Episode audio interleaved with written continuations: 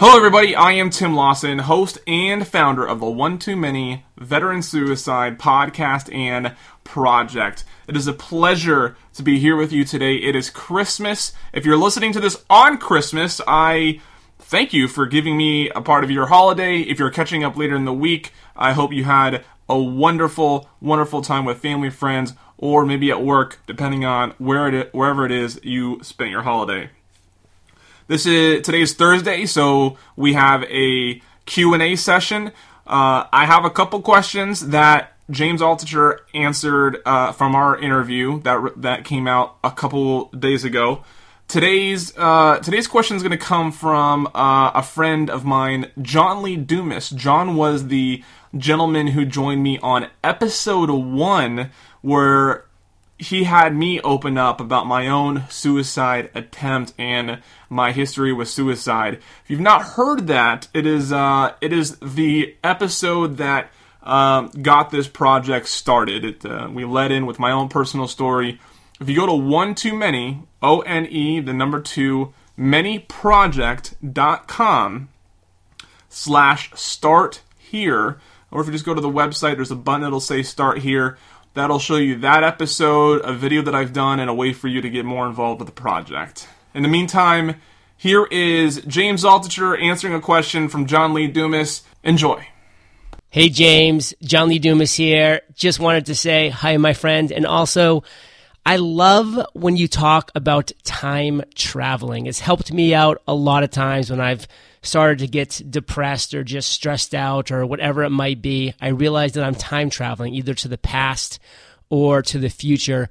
Can you talk about that for a second, how you came up with that concept and how you apply it in your current life to help you through those tough times?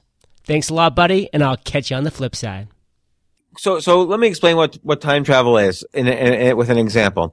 A lot of times people wake up at 3 in the morning, and I don't know why it is, but 3 a.m. happens to be this time where, for whatever reason, every demon you have sort of bubbles up to the top, and you wake up and you start pacing and you start thinking and you're anxious and you're looking at the ceiling.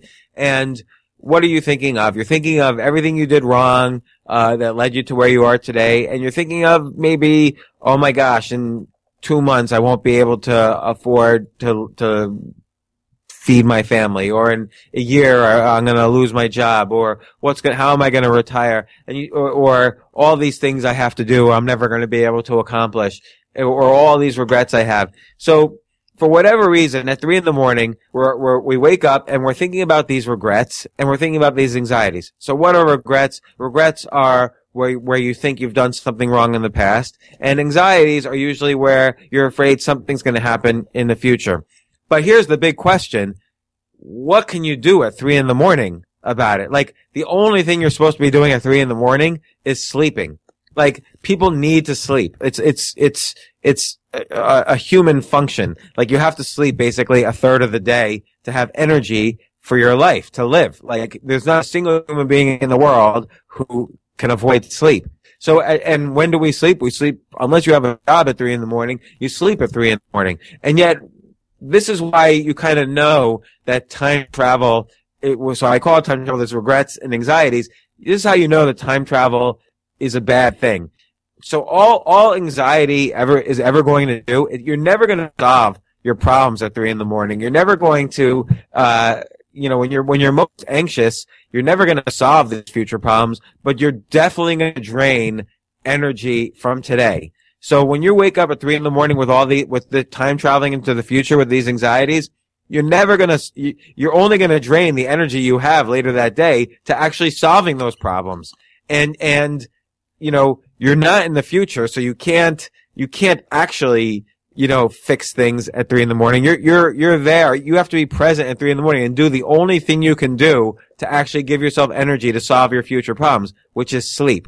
So that's the basic example. So in that specific example, what I tend to do is I say to myself, okay, James, I'm going to make an appointment with myself for 3 in the afternoon, to think about these issues and what I can do. And then I'm going to go back to sleep now. And that tends to work somewhat. It doesn't always work. It tends to work. And then I find at 3 p.m, I'm not even thinking about these things anymore. Like, most of my anxieties and regrets are just made up and fictional anyway. You know, my daughter, my 12-year-old daughter, she tends to worry about a lot of things. She's kind of inherited it from me.